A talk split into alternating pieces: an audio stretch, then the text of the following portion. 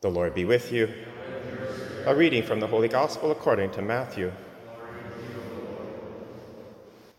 Jesus said to his disciples, A disciple is not above the teacher, nor a slave above the master. It is enough for the disciple to be like the teacher, and the slave like the master. If they have called the master of the house Beelzebub, how much more will they malign those of his household? So have no fear of them, for nothing is covered up that will not be uncovered, and nothing secret that will not become known. What I say to you in the dark, tell in the light, and what you hear whispered, proclaim from the rooftops.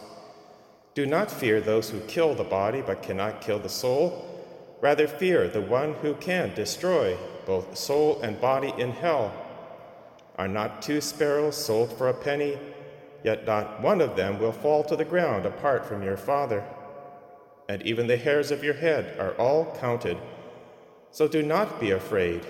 You are of more value than many sparrows.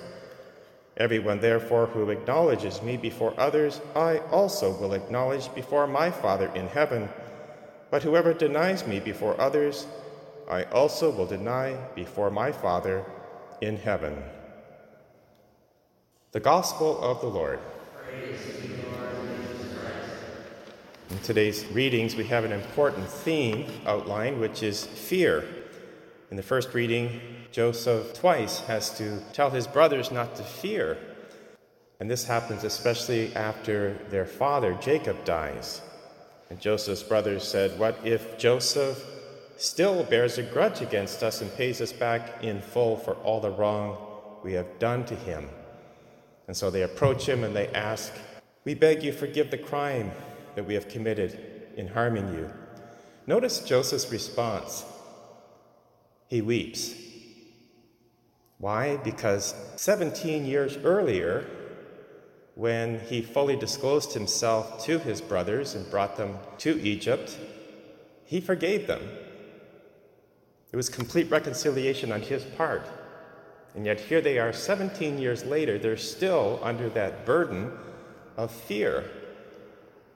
They have not accepted the gracious offer that he gave, and they have little regard for him and his integrity and thinking he still holds a grudge. So he has to repeat Do not be afraid. Am I in the place of God? Even though you intended to do me harm, God intended it for good. Now, if that sounds familiar, that theme will be fully articulated in the New Testament by St. Paul in Romans chapter 8, verse 28.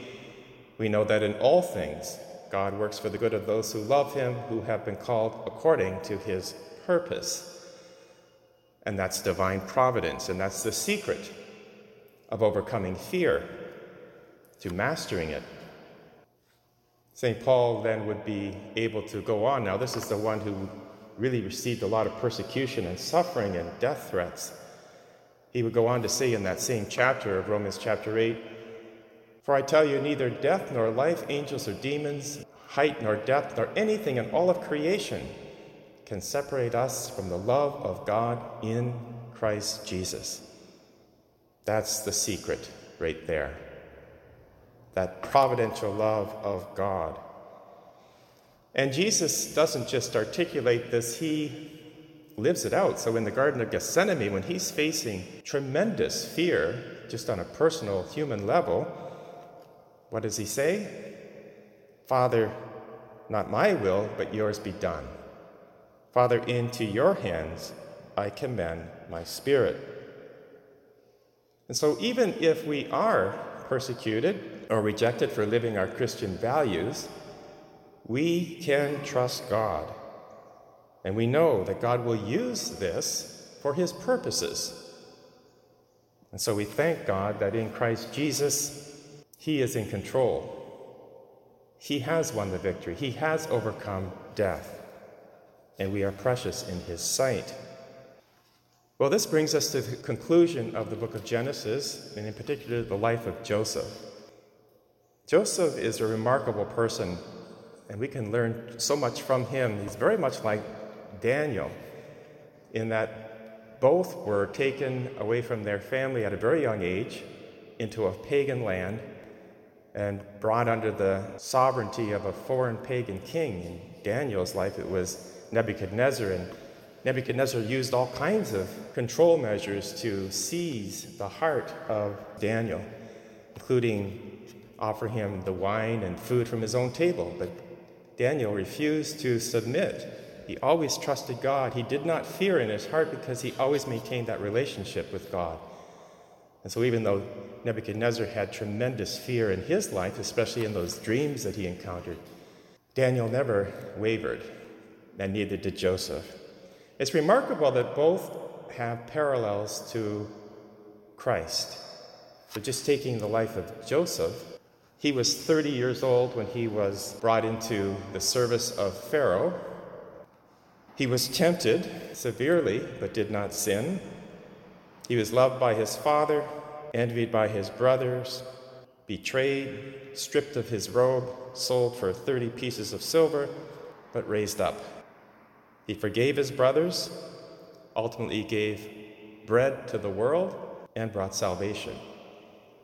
Those are tremendous parallels because Christ is the fulfillment of all of these types. And we're baptized into Christ. Christ lives in us, and so we're called to that same holiness of these Old Testament figures of Daniel and Joseph.